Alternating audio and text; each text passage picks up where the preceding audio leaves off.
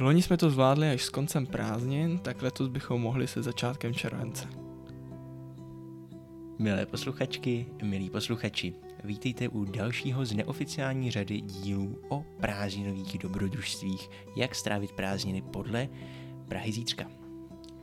Nenechali jsme se loni odradit a byť naše prázdňové díly měly možná vůbec nejméně zhlédnutí, eh, poslechů teda, tak, eh, tak doufáme, že si na tyto prázdniny uděláte čas nejen na tento díl, ale že si znovu poslechnete i naše prázdninová srovnání dopravní a urbanistická eh, z prázdnin loňského roku, kde srovnáváme různá města po světě a jak jsou dopravně urbanisticky řešená, neboť jedná se o právě takový díl originálnější, více s nadhledem a srovnáním a možná méně technický. Tentokrát se přidržíme pouze Paříže a Prahy, ale nepodíváme se na klasická turistická místa, ale spíš na ta místa, která jsou běžnému návštěvníkovi skryta a přesto stojí za to do nich zavítat. Abychom předešli různým nedorozuměním, tak tento díl bude přesně ve formátu P na druhou, tudíž ode mě o Praze nic byste slyšet neměli. Já tady budu za hodnocení prázdninových zážitků, které případně během nějakých dovolených prázdnin můžete zažít v tomto velkém městě. Budu se snažit na Paříž kouknout z pohledu trochu méně klasicky turistického. No a Martin pohovoří o Praze. A když už jsme u té Prahy, tak si nemohu odpustit jednu poznámku. Jelení příkop už je od letošního, vlastně podzimu loňského roku otevřený a zmiňujeme to jenom z toho důvodu, že byl opravdu mnoho let zavřený ta spodní část, přístup od Malostranské po takových těch mostcích nad serpentinovou tra- tramvajové tratě. Takže pokud jste si doteď čas na Jelení příkop neudělali, využijte léta a pojďte se schladit do centra Prahy. Z Prahy zdraví Vítek Sejler a Martin Čemník.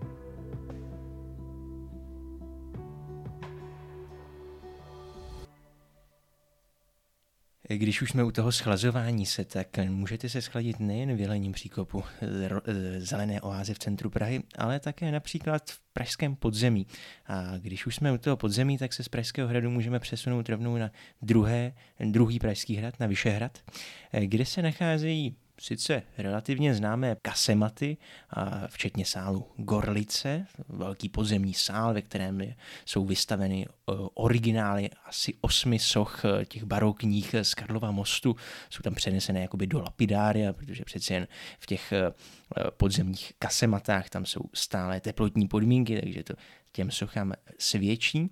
Ale spíš bych se zaměřil na to, že v vlastně už předloňském roce byla zpřístupněná po asi deseti letech oprav další část těch vyše, vyšehradských katakomb, a to konkrétně část podolská. Podolské kasematy byly vlastně za druhé světové války přestavovány pro účely Wehrmachtu, vlastně částečně jako kryt, částečně jako podzemní továrna, ale nyní po těch opravách je to další z těch míst, kam se můžete podívat a vlastně projít si, jak ty původní barokní sklepení, no sklepení, chodby uvnitř těch bastionů, těch velkých cihlových opevnění Vyšehradu, jak vlastně se proměnily v průběhu dvacátého století. Je to, je to zkrátka jiný zážitek, než v těch, u té Gorlice, která, která je veřejně známá. Někde mají sochy, jinde mají, uh, jinde mají uh, kosti. Právě v Paříži, pařížské katakomby, kam zavítá každý rok mnoho turistů, nacházejí se na jihu Denfert-Rochereau, tak, uh, tak se jim sice říká katakomby, ale to je vlastně dost zajímavé a nepřesné označení, protože se jedná o Kostnici. Vy můžete procházet sice starými chodbami, ale uh, po nějaké době dorazíte do místa, kde jsou vyskládané kosti spousty ostatků v dlouhých řadách. Působí to tak zvláštně, když si člověk uvědomí, že se jedná přece jen o, o kosti z hrobů, přesto ne nějak morbidně. A nachází se zde právě pozůstatky z hřbitovů, které byly rušeny při velkých přestavbách Paříže v devatenáctém století za barona Osmana, který dal Paříži ty pro Paříž typické bytové domy, ty šestipatrové kamenné, světlé, ty, které si z Paříží spojí každý, kdo do Paříže měl tu možnost minimálně zavítat. Tak vidíte, pokud se vám v létě nechce do Kutné Hory, do Kostnice, můžete si zajet do Paříže. Stejně se tak Kutnohorská v posledních letech rekonstruovala. A rekonstruuje snad stále. Další místo je sice skryté, ale přesto jen víc na očích, protože se nejedná o podzemní, ale nadzemní stavbu. Je to klasický činžák, který se nachází na Staroměstském náměstí, na, pozem, na pomezí s Malým náměstím vedle Staroměstské radnice a je to Skautský institut. Vlastně v posledních letech docela i známý, známé místo, jednak je tam kavárna, druhak se tam pořádají různé kulturní společenské akce, jsou tam přednášky, také tam sídlí ten Skautský institut, takže jako vlastně mají tam i takovéhle organizace zázemí. A jedna z těch organizací, která má opět něco s těmi prázdninovými navštíveními nebo prostě objevováním města společného, tak je Pragulik, což je organizace, která vlastně sdružuje bezdomovce, nebo respektive dává lidem bezdomova práci tím, že provázejí turisty, ale nejen prostě jakékoliv turisty, takhle to vyzní příliš internacionálně, provází po Praze a ukazují Prahu z té jiné perspektivy, perspektivy člověka bezdomova, kdy si člověk všímá úplně jiných věcí než toho orloje nebo, nebo Pražského hradu, ale třeba vás zavedou do Sherwoodu, samozřejmě jedné, jedno z těch nejznámějších míst, nebo prostě míst, kde jako opravdu na lidi bezmluva narazíte velice často a zkrátka jiné, jiný pohled na město. Já jsem dlouho nevěřil, že podobný prostor v Paříži existuje, možná teda naivně, ale eh, ono je potřeba říct, že mezi městy, mezi Prahou a Paříží, tak právě Praha má mnohem víc těch projektových prostorů. Eh, ve Skautském institutu na, té, na tom Staroměstském náměstí číslo popisné jedna nebo čtyři, možná orientační jedna a popisné čtyři nějak tak, eh, sídlí spousta organizací právě i neziskových práce s migranty nebo think tanky evropské. No a právě na podobnou budovu jsem nedávno narazil v Paříži, také relativně v centru, jmenuje se Gaîté Lyric a a podobně přesně jako Skautský institut má tu určitou ambici mít ty drobné výstav, výstavy, různé přednášky a tyto prostory napříč městy, byť se do nich asi nepodívá turista při takovém krátkém, při případně nějaké krátké návštěvě Paříže, tak jsou velice často v centru a velice často zároveň protkány více těmi místními, je to takové místo toho komunitního života.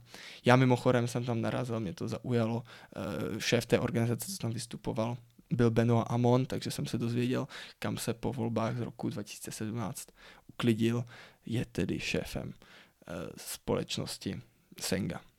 No, to ale už moc nesouvisí s prázdninovými turist, turist, turistikou. Hlavně bys měl zmínit, co před tím rokem dva tisíce sedmnáct zastával. Tak eh, jednalo se o kandidáta eh, socialistické strany ve Francii, který nakonec v těch volbách příliš neuspěl. A mě to docela zaujalo, protože, eh, protože přesně relativně známá osobnost těch kandidátů na prezidenta není tolik a zároveň se nejednalo o úplně minoritního hráče. Když už jsme u těch socialistů, to je opravdu oslý můstek, tak vlastně v Praze, když se na to podívám z pohledu nějakého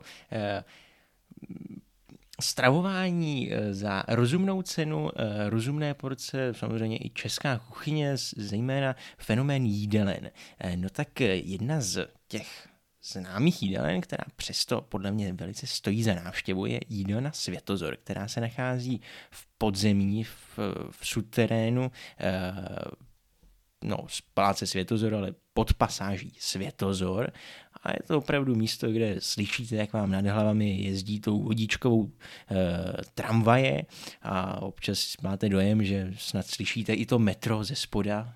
E, je to takové místo, i ta ne výzdoba, ono je to opravdu prostě ten interiér toho podzemí je zařízený tak, že to vypadá jak v osmdesátých letech, takže jako téměř jak uh, prostě z těch různých filmů, který, které byly natáčeny v automatu Koruna, který už všem, všem samozřejmě na Václaváku nefunguje, ale když se podívám na jiný, není to automat, ale na Václaváku je jídla na Světozor a ve Vršovicích, když zavítáte naproti Dělíčku, naproti Bohemce, najdete opět, to už není teda úplně jídla, je to vlastně, jmenuje se to Bistro Eva, opravdu sympatický podnik s velice milou obsluhou a velice, no, tam vždycky přijdete, podíváte se na ten jídelní listek, respektive na vývěstní tabuli a říkáte si, jestli jste se neprobudili o patnáct let nazpět, protože ty ceny jsou tam opravdu takové, jaké bývaly. Když si tam můžete dát hlavní jídlo, vlastně knedlo, vepřozelo za osmdesát devět korun, a opravdu po, pořádná porce ještě ke všemu dobře chutná, tak si opravdu říkáte, proč to nevyzkoušet, proč jsem jednou za čas nezajít. Je pravda, že centra měst jsou čím dál tím turističtější, samozřejmě je to, je to taky v Paříži, ale, ale Paříž oproti městům jiným západním se té, té gentrifikaci, o které jsme již hovořili, vyhýbala mnohem déle.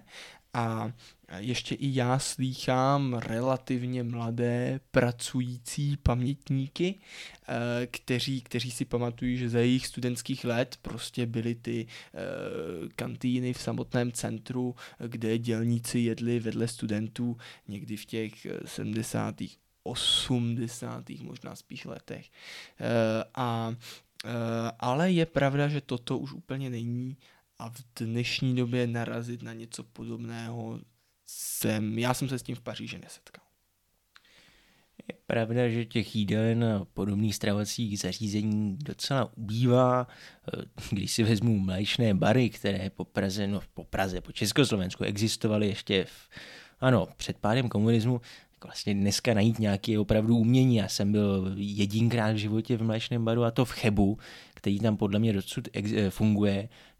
V Praze snad jeden taky máme na Břevnově, někde u zastávky u Kaštanu, ale tam jsem bohužel zatím ještě nebyl. Když už se ale bavíme o těch místech, co chceme navštívit, nebo co bychom doporučili k návštěvě, tak já nemohu nezmínit mé, mé oblíbené uh, prázdninové putování po kostelích. A zejména tak jak jich na venkově může být méně, zejména v Česku, tak, tak v Praze i Paříži jich je samozřejmě spousta a jedná se o místa velkolepá, často architektonicky zajímavá a myslím si, že jako Pražan v Praze nebo jako Pařížan v Paříži se do nich člověk zase tak často nepodívá. Kromě toho, že například v Paříži se dá zajít do spousty kostelů, například nejstaršího Saint-Germain-des-Prés, případně svatého Sulpicia Saint-Chapelle je často navštěvovaná, tak ještě možná zajímavějšími jsou kostely skryté, kterých se nenachází mnoho, přesto pár, ano, typické město je proto mimochodem eh, Amsterdam, který má často ve, eh, ve vyšších patrech v době, kdy bylo katolictví postupně utlačeno, má spoustu soukromých kostelů, z níž se no minimálně jeden uchoval jako muzeum, ale, ale, ale na kostely skryté můžeme narazit i v Praze a Paříži.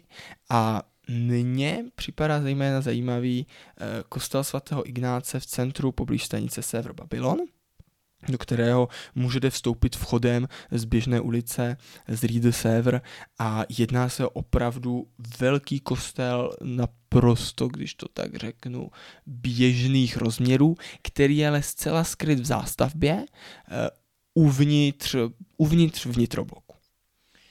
Tak v Praze snad nemáme těch skrytých kostelů tolik, takto skrytý ve vnitrobloku dneska vlastně už je ten zbytek kostela, co je u Jungmannova náměstí.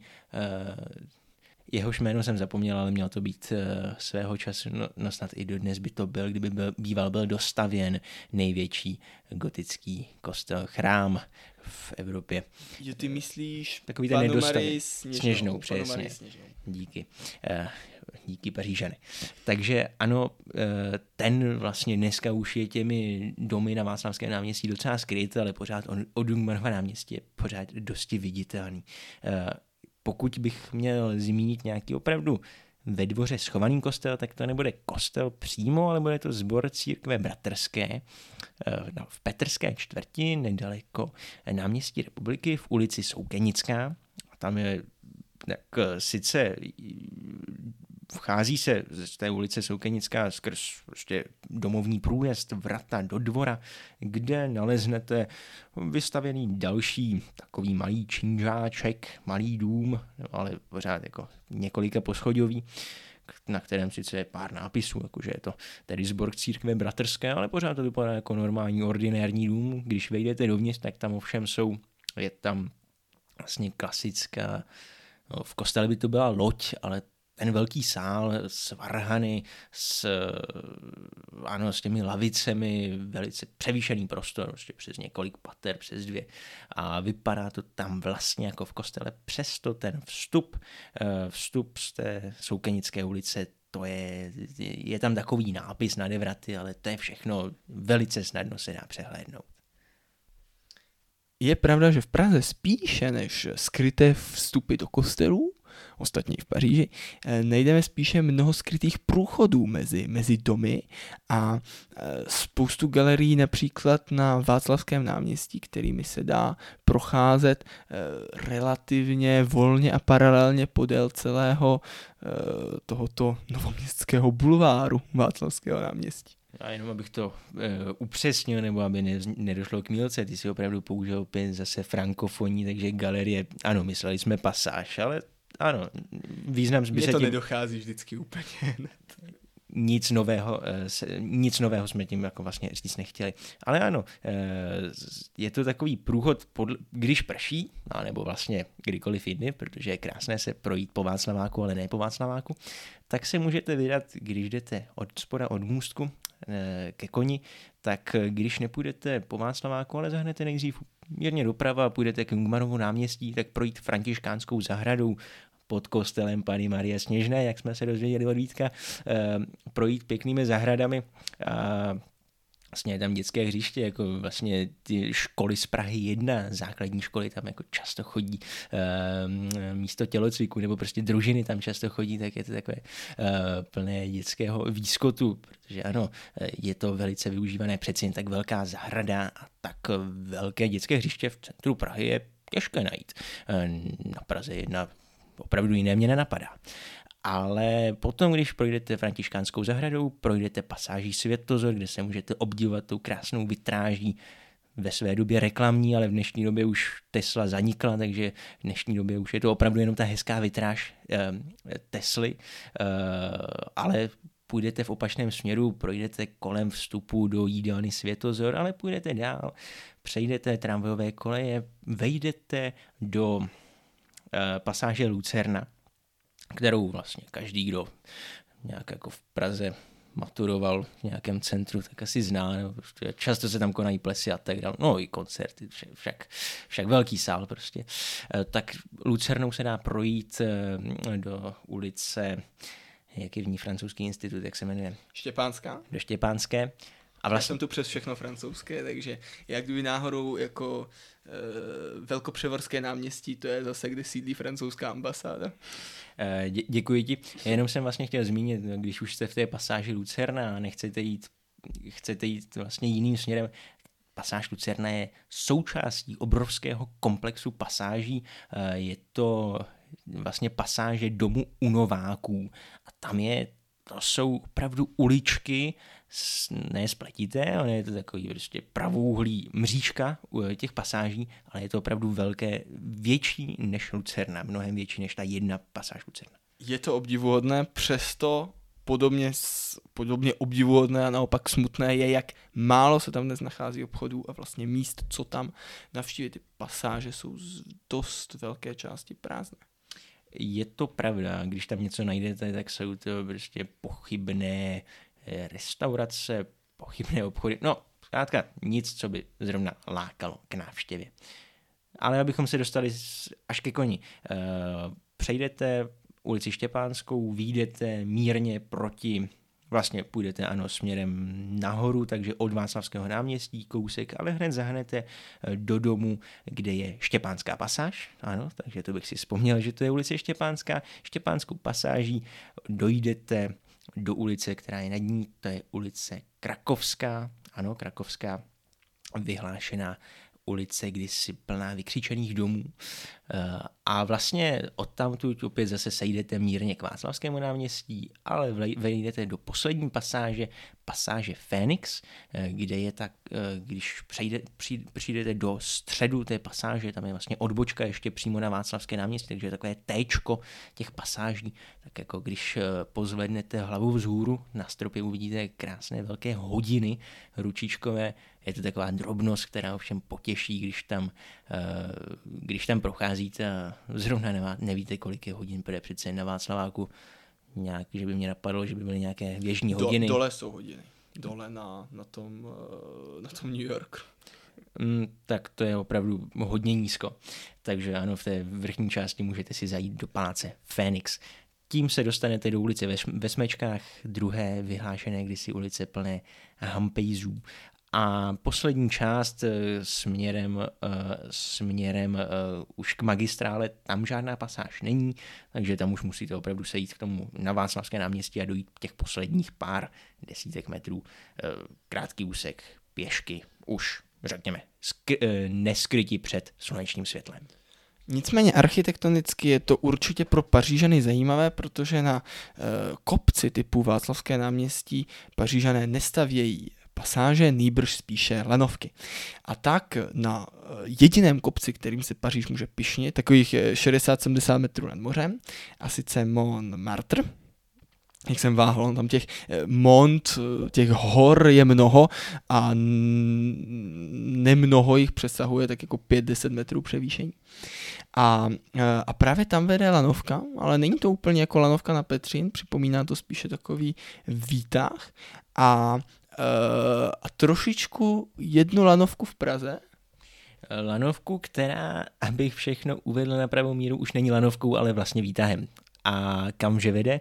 Tak každý zná lanovku na Petřín, jak Vítek zmínil, každý zná, ale možná mu na první dobrou nedojde lanovka v zoologické zahradě. Ale třetí lanovka v Praze, která je už po rekonstrukci před pár lety, se stala výtahem. Prostě nějaká technická jenom označení, ale pořád vlastně vypadá stejně. Taková kabinka pro čtyři, šest osob. No, ono to není zas tak velké. Ono to vypadalo jako výtah už docela předtím, mám pocit. Ale asi už to doznalo i té technické nutné změny. Abychom vám to prozradili, vede navrch Mrázovka. E, takže pokud vystoupíte na Andělu, pokud máte tu smůlu a projdete vlastně pod ty mosty městského okruhu, kde vlastně není žádná tramvajová zastávka, takže člověk neví, jak se tam pořádně dostat, to je takové hloupé místo, tak tam je, když vlastně půjde od, od Anděla za ty automobilové mosty a hned za nimi doleva, tak dojde před hotel, před hotel a člověk může do toho hotelu normálně vejít a součástí toho hotelu v přízemí hned za recepcí, kam může každý projít, tak je právě, jsou ty výtahové dveře a stačí si přivolat tlačítkem výtah, přijede vám lanovka, která vás vyveze v celku strmým stoupáním, i když není tak dlouhá, navrch Mrázovka. Můžete ji používat kdykoliv, samozřejmě v otvíracích dobách toho hodin, eh, hotelu, ale to je každý den i do večerních hodin, takže není problém se lanovkou svést. A jsou tam docela pěkné výhledy na, na části Smíchova. No toto je lanovka třetí v Praze, no a pokud se všechno podaří, no abych řekl spíš špatně, tak třeba jednou bude i lanovka v Chuchli, kde nám e, chtějí případně stavět e, krytou e, zasněženou dráhu lyžařskou, tak jsem zvědav, co z tohoto megalomanského projektu vznikne. A jsem zvědav, jestli, já si totiž pamatuju na takové ty fikce, jak v roce dva tisíce sto bude ve Velké Chuchli metro. Tak jsem zvědav, jestli tam budeme mít dřív metro nebo lanovku.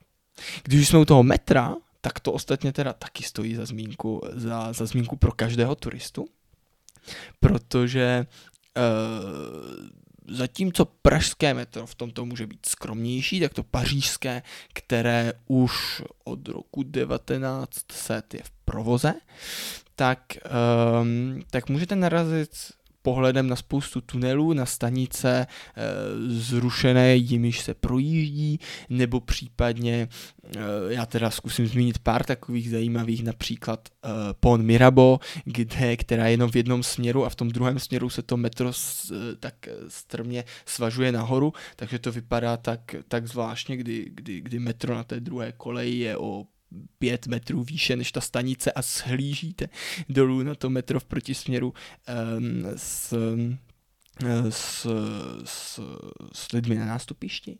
Na mnoha úsecích metra můžete narážet na uh, tunely, přes které vidíte Uh, jiný tunel v podzemí, kde se ty metra kříží třeba mimoúrovňově a no teda logicky mimoúrovňově, ale zároveň tak, že prostě vidíte z toho jednoho metra dolů, jsou mnohem méně hluboko hloubené.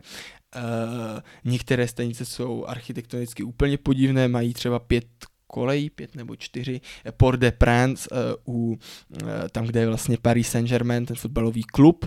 Já jsem dlouho nechápal tady ta dispozice, proč tam je, a pak jsem pochopil, že to je proto, aby se vlastně dobře uh, dalo dopravovat právě během těch fotbalových zápasů velké skupiny lidí, uh, takže byť metro nestojí asi úplně samo za návštěvu, a to pařížské není úplně krásné, tak se hodí kolem sebe koukat, protože v něm nenarazíme pouze na, na kabely a, a občas nás může něco překvapit v pařížském podzemí. Na druhou stranu samozřejmě já tady z toho dopravního hlediska řeknu, že stojí za návštěvu třeba i kvůli tomu, že linka jedna a čtrnáct jsou plně automatické, vlastně už i čtyřka, že jo?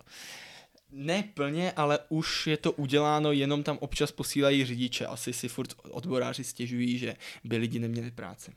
Mm, to zní jako dobrý argument, takže těmito linkami se můžete projet i na tom místě, kde by normálně seděl řidič, takže jako přeci jen z toho čelního pohledu je krásný výhled do toho tunelu a jsou vidět i nějaké ty odbočky e, osvětlené většinou. No a když jsme u toho osvětlení, tak v Praze sice nemůžete koukat před sebe, na to si musíme ještě pár let počkat, na Dčko a na Cčko, ale svítící tunely v metru, tak vlastně najdete taky, a to opravdu každý den, ale musíte si na to trochu přistat, protože metro zahajuje, zahajuje provoz tak někdy okolo půl páté a až do pěti nula nula svítí v metru všechny tunely. Což znamená, stojí, stačí stojí, stát na kterékoliv ze stanic, podívat se do tunelu na jednu či druhou stranu. Vidíte, jak se tam krásně jako e, stoupají, zahýbají tunely. E, většinou neuvidíte samozřejmě tak zajímavé věci, jak by, jako byste mohli vidět v Paříži, ale pořád, když si třeba dojedete na Storůlky, podíváte se směrem k Zličínu, tak tam uvidíte nedokončenou odbočku, kde mělo se metro větvit a nemělo jet na Zličín, ale mělo jet jako směrem k Třebonicům, prostě do míst, kde dodnes není žádná zástavba, bylo tam plánované velké sídliště, ale nikdy se nepostavilo, nebo zase jiné za pražského povstání, ehm, tam je odbočka a tam je vlastně i odstavná kolej, kde stojí metro přes noc, takže to je docela zajímavé, že tam můžete vidět jednu tu odstavenou soupravu a, a těch odboček je ještě víc potom mezi ještě hlavním nádražím a muzeem v tom uvedeném směru. Když se budete dívat z okýnka po pravé straně ve směru jízdy, tak opět odbočka nedostavená, tam měla, když se původně metro stavilo jako podpovrchová tramvaj, tak tam měla být rampa, která by měla, která měla vyjet u e, vlastně e, nedaleko e, sochy svatého Václava na Hořejším Václaváku a měla tam normálně tramvaj sížit zkrátka do toho podzemí. Ono totiž pařížské metro bylo stavěno uh, a mnohokrát přestavováno. Tam některé linky vedou, že si třeba prohodili, já nevím, desítka s osmičkou, že prostě k- oni si prohodili ty koncové stanice, takže se jako do kříže si to prohodili, proto jsou ta nástupiště třeba prohozená. Z jedné strany jde osmička, z druhé desítka, turista je zmaten. Ale to je holt výsledek toho, když se něco postaví a pak se to v průběhu času mění. Naopak třeba takové budovy, ty jsou v Paříži stavěny často nebo byly postaveny často úplně znovu za toho druhého císařství v devatenáctém století, takže tam se všechno tak srovnalo se zemí, zejména to chudé obyvatelstvo se trochu vyhnalo a, a postavil se ten moderní, buržoazní bytový dům. Uh, nebo část z nich přece jen fakt, že nebyly jenom bytové, dost z nich byly i jako pro, pro jednotlivé bohatší uh, rodiny a dneska jsou proto ty byty takové zvláštní. No ale naopak v Praze my máme takovou jako dlouhou uh, zkušenost s fasádismem, například s, uh, s, s Paládiem, které bylo takto přestavěno, stará budova předělána na novou. A máme i takové výraznější skryté místo, o kterém už jsme jednou hovořili. Opět se vracíme na Václavské náměstí a opět se vracíme vlastně za... Není to přímo fasáda, ale jsou to prostě ta řada domů, co lemuje spodní, vrchní spodní část Václavského náměstí, když... Když se z, z toho středu Václavského náměstí vydáte směrem k Jindřišské po tramvajových kolejích a zahnete první ulicí vlevo, tak budete v ulici Nekázanka a opět první ulicí vlevo a je tam ulice v Cípu. No ulice, ona je to taková ulička, ale jenom tím, že je úst... Ale z jedné z části na ní vede pasáž. Z jedné z části do ní vede pasáž, pravda, pravda, já jsem zapomněl, takže může tam ještě dostat dřív, tam opět doleva směrem z ulice v Cípu, směrem zpátky do ulice Jindřišská, k tramvajovým kolejím vede pasáž Jindřišská. A vlastně v té ulici v Cípu, když stojíte, tak si opravdu připadáte jak na periferii města, kde je totiž, je tam, je tam, zkrátka je tam stavební ohrada, spustlej, spustlý dům a o, když se podíváte za ohradu, tak vidíte obrovský vybouraný blok, teda vnitroblok těch domů, co se, co se nachází na Václavské náměstí. Všechny ty domy na Václaváku měly prostě nějaké jako zadní zahrady a nějaký zadní trakt s nějakými prostě menšími přístavbami. To všechno je z zbourané a čeká na to, až se tam jednou začne stavět, uh, začne stavět projekt Paláce Savarin, který se v současné době sice už rekonstruuje, ale památkáři nepovolili nic víc než opravu toho historického domu, který se nachází vlastně až v ulici Na Příkopě, takže jako na druhé straně toho bloku, toho vnitrobloku. Tady ta část hned u Václavského náměstí je nepochybně zajímavá, ale je to právě takové to jedno z těch skrytých míst, které je trochu ošklivé, trochu určitým způsobem tu Prahu třeba jezdící pro toho turistu, ale i taková místa si myslím, že stojí za zmínku dneska, právě protože skýtají určitou originalitu.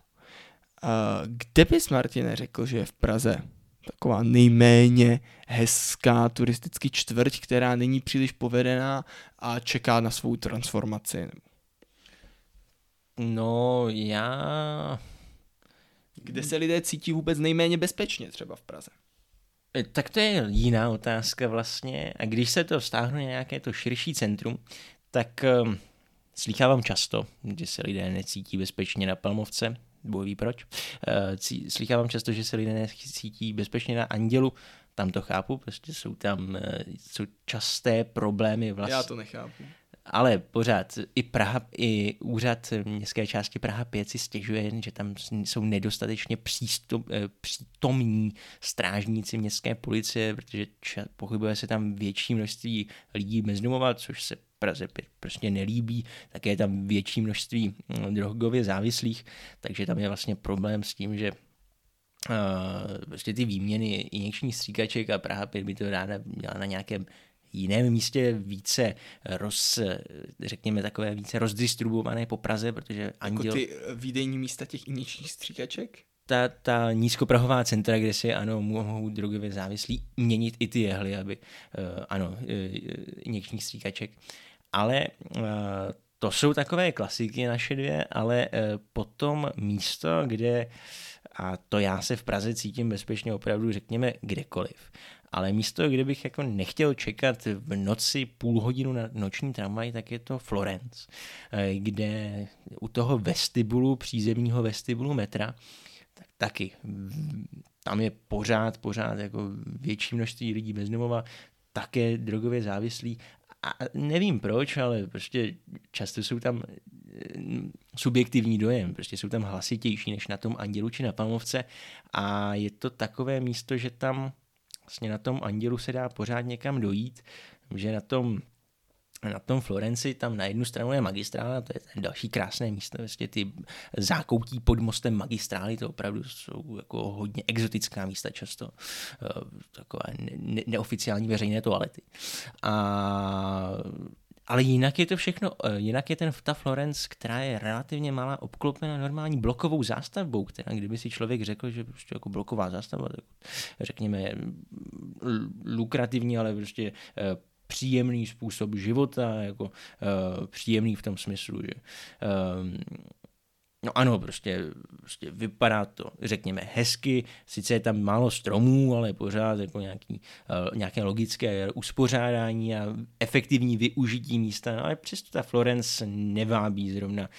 A nejenže nevábí, ale ještě ke všemu všichni, vlastně kdož přijedou autobusem do Prahy, tak je Florenc to první místo, kterým v Praze prochází, protože přijedou na ústřední autobusové nádraží Florenc. No já tě mohu ujistit, že jakkoliv Florenc není teda nejkrásnější místo na světě, tak soutěž o nejošklivější autobusové nádraží, myslím, že i na Google mapách opravdu vyhrává e, autobusové nádraží Paříž-Bercy, to je velké centrální pařížské. Ono teda vypadá zvenku velice hezky, protože tam je z jedné strany park, ne nějaký extra hezký, je Bercy, ale jako důstojný, z druhé strany teda dálnice a on ten autobusák nejde vůbec vidět, protože on je to taková velká krytá garáž. No a když máte deset milionů novou aglomeraci, která má jako autobusové nádraží velkou krytou garáž, tak ono to nepůsobí příliš lidským dojmem. Je vůbec těžké tam vlízt, protože to musíte jako přes ten park se tam nějak dobrat, nebo po té silnici pro autobusy, co tam vede na tom sjezdu z dálnice. No, dostupnost není nic extra, ale zejména vevnitř je dosti ošklivé. A v tomto tedy sdílím ten pocit, že tam nerad trávím více času, byť jsem teda z Bercy, vždycky jel zatím nad ránem, takže to možná k tomu přidává. Ale teda, když si zmiňoval ten Smíchov a tu, tu Palmovku, já bych řekl, že teda horší než Anděl je ten Smíchov jižnější, který ale právě teď tu uh, transformaci svojí jistou asi prodělává. Uh, tak v Paříži, pokud by někdo o to měl zájem, tak asi nejproblematičtějším místem v tom centru, potažmo v té Paříži, ne na předměstí, uh, je čtvrť La Chapelle, nacházející se v osmnáctém nebo devatenáctém arrondissementu, uh, nedaleko od uh, Montmartru, mezi kolejemi e, severního a východního nádraží, takže jakoby na tom výjezdu z Paříže mezi, tak svíráno kolejemi dvou, dvou velkých nádraží, jak vyjíždějí z Paříže. A e, je pravda, že ta čtvrť, ne, ne, že by se tam člověk cítil vyloženě jako nebezpečně, ale je taková hodně živá. E, samozřejmě se jedná o jako tu méně bohatou část Paříže e, s více přistěhovalci, Uh, a právě jako mezi těmi nádražími je to takové místo odevšad trochu uh, odlehlé, a, ale na druhou stranu, já jsem tam byl jednou tak při večeru, tak zajímavě jako živé, že v něčem, v některých těch ulicích lidé během dlouhých letních večerů mohou tančit a, a zpívat do těch ulic. Je to takové velice dynamické. Takový zážitek, co opravdu v Praze, já myslím, že obecně ve střední Evropě nemíváme.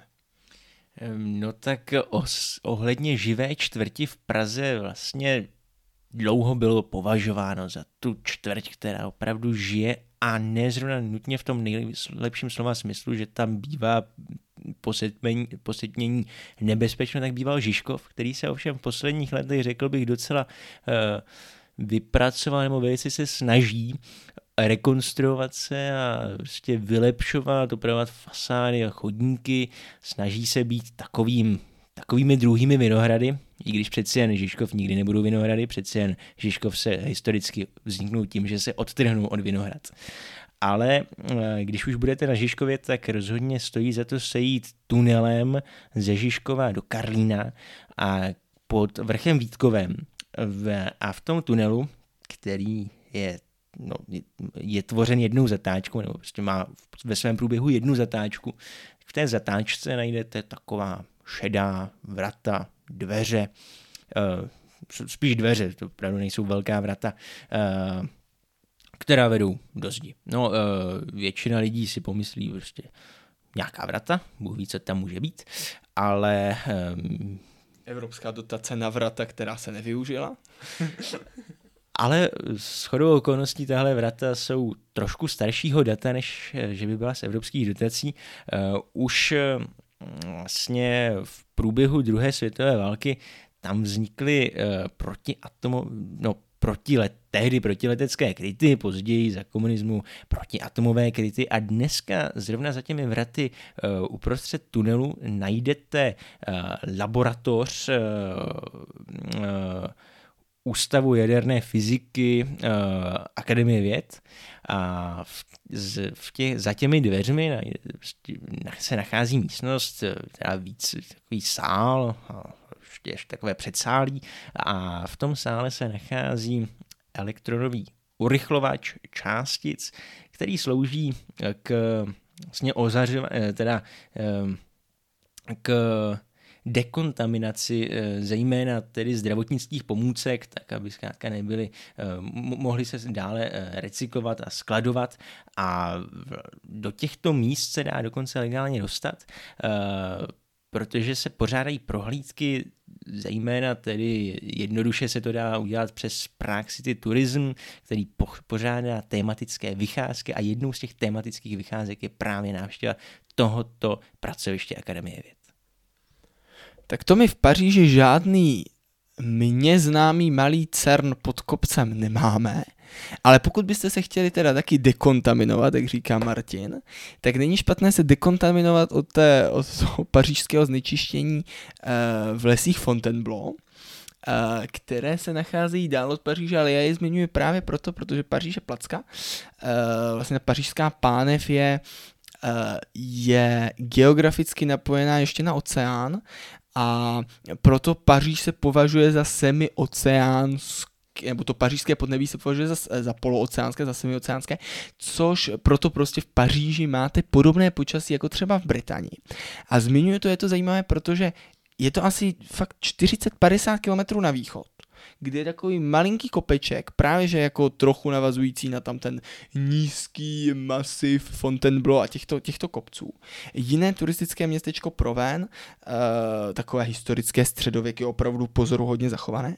A to se prostě nachází těch, já nevím, sedmdesát kilometrů od Paříže a vy tam máte už úplně jiné podnebí, e, mnohem víc prostě kontinentální a najednou už to nemá nic z Paříží, úplně jiné teploty, tam může být o deset stupňů rozdíl a je to tady ty teplotní a jako geografické anomálie jsou zajímavé.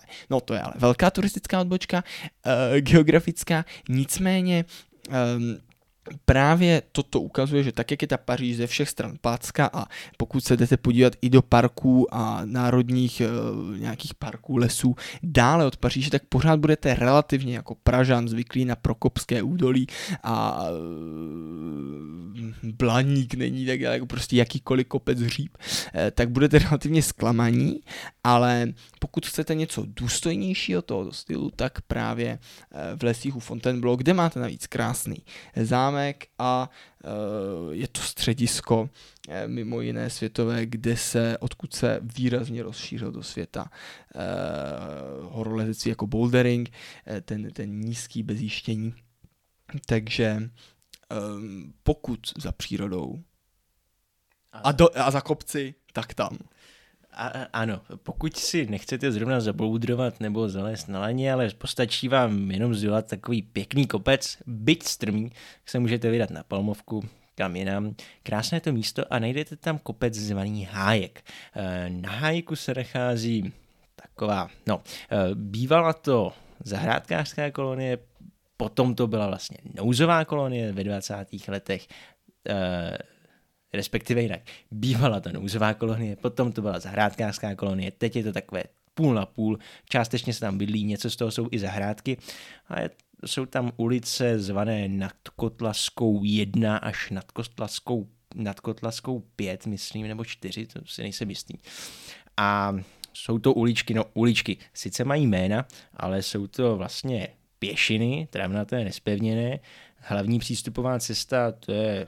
ta je opravdu už jako pořádná, takže ta je dokonce bývala asi dlážděná, nějaké dlažební kocky tam vykukují, ale většina z toho je prostě ne šotolina, ale štěrková, no štěrková bahnitá, za dešťů bahnitá cesta a to velice strmá.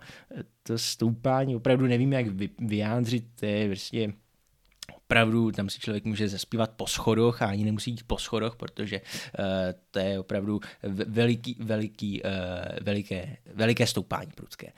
A uh, můžete tam procházet kolem těch malých domečků, těmi nespevněnými cestami a připadáte si opravdu jak v jiném světě, rozhodně ne jako v Praze, rozhodně ne jako v širším centru. Uh, a zároveň se vám z toho kopce z Hájku otevírají krásné výhledy jednak na Dolní Libeň, vlastně na protější vrch, takže vlastně na Ohradu a na, ten, na ty lesy, na Krejcárku a pod vámi je železniční mosty, jsou mosty, viadukty, železniční tratě, která vede jednak od Holešovic, ale taky od Vysočan směrem na hlavní nádraží. Víš, co jsem si uvědomil? Povídej. padesátá druhá, padesátá třetí minuta. A já jsem až doteď nemluvil o devatenáctém arondismánu.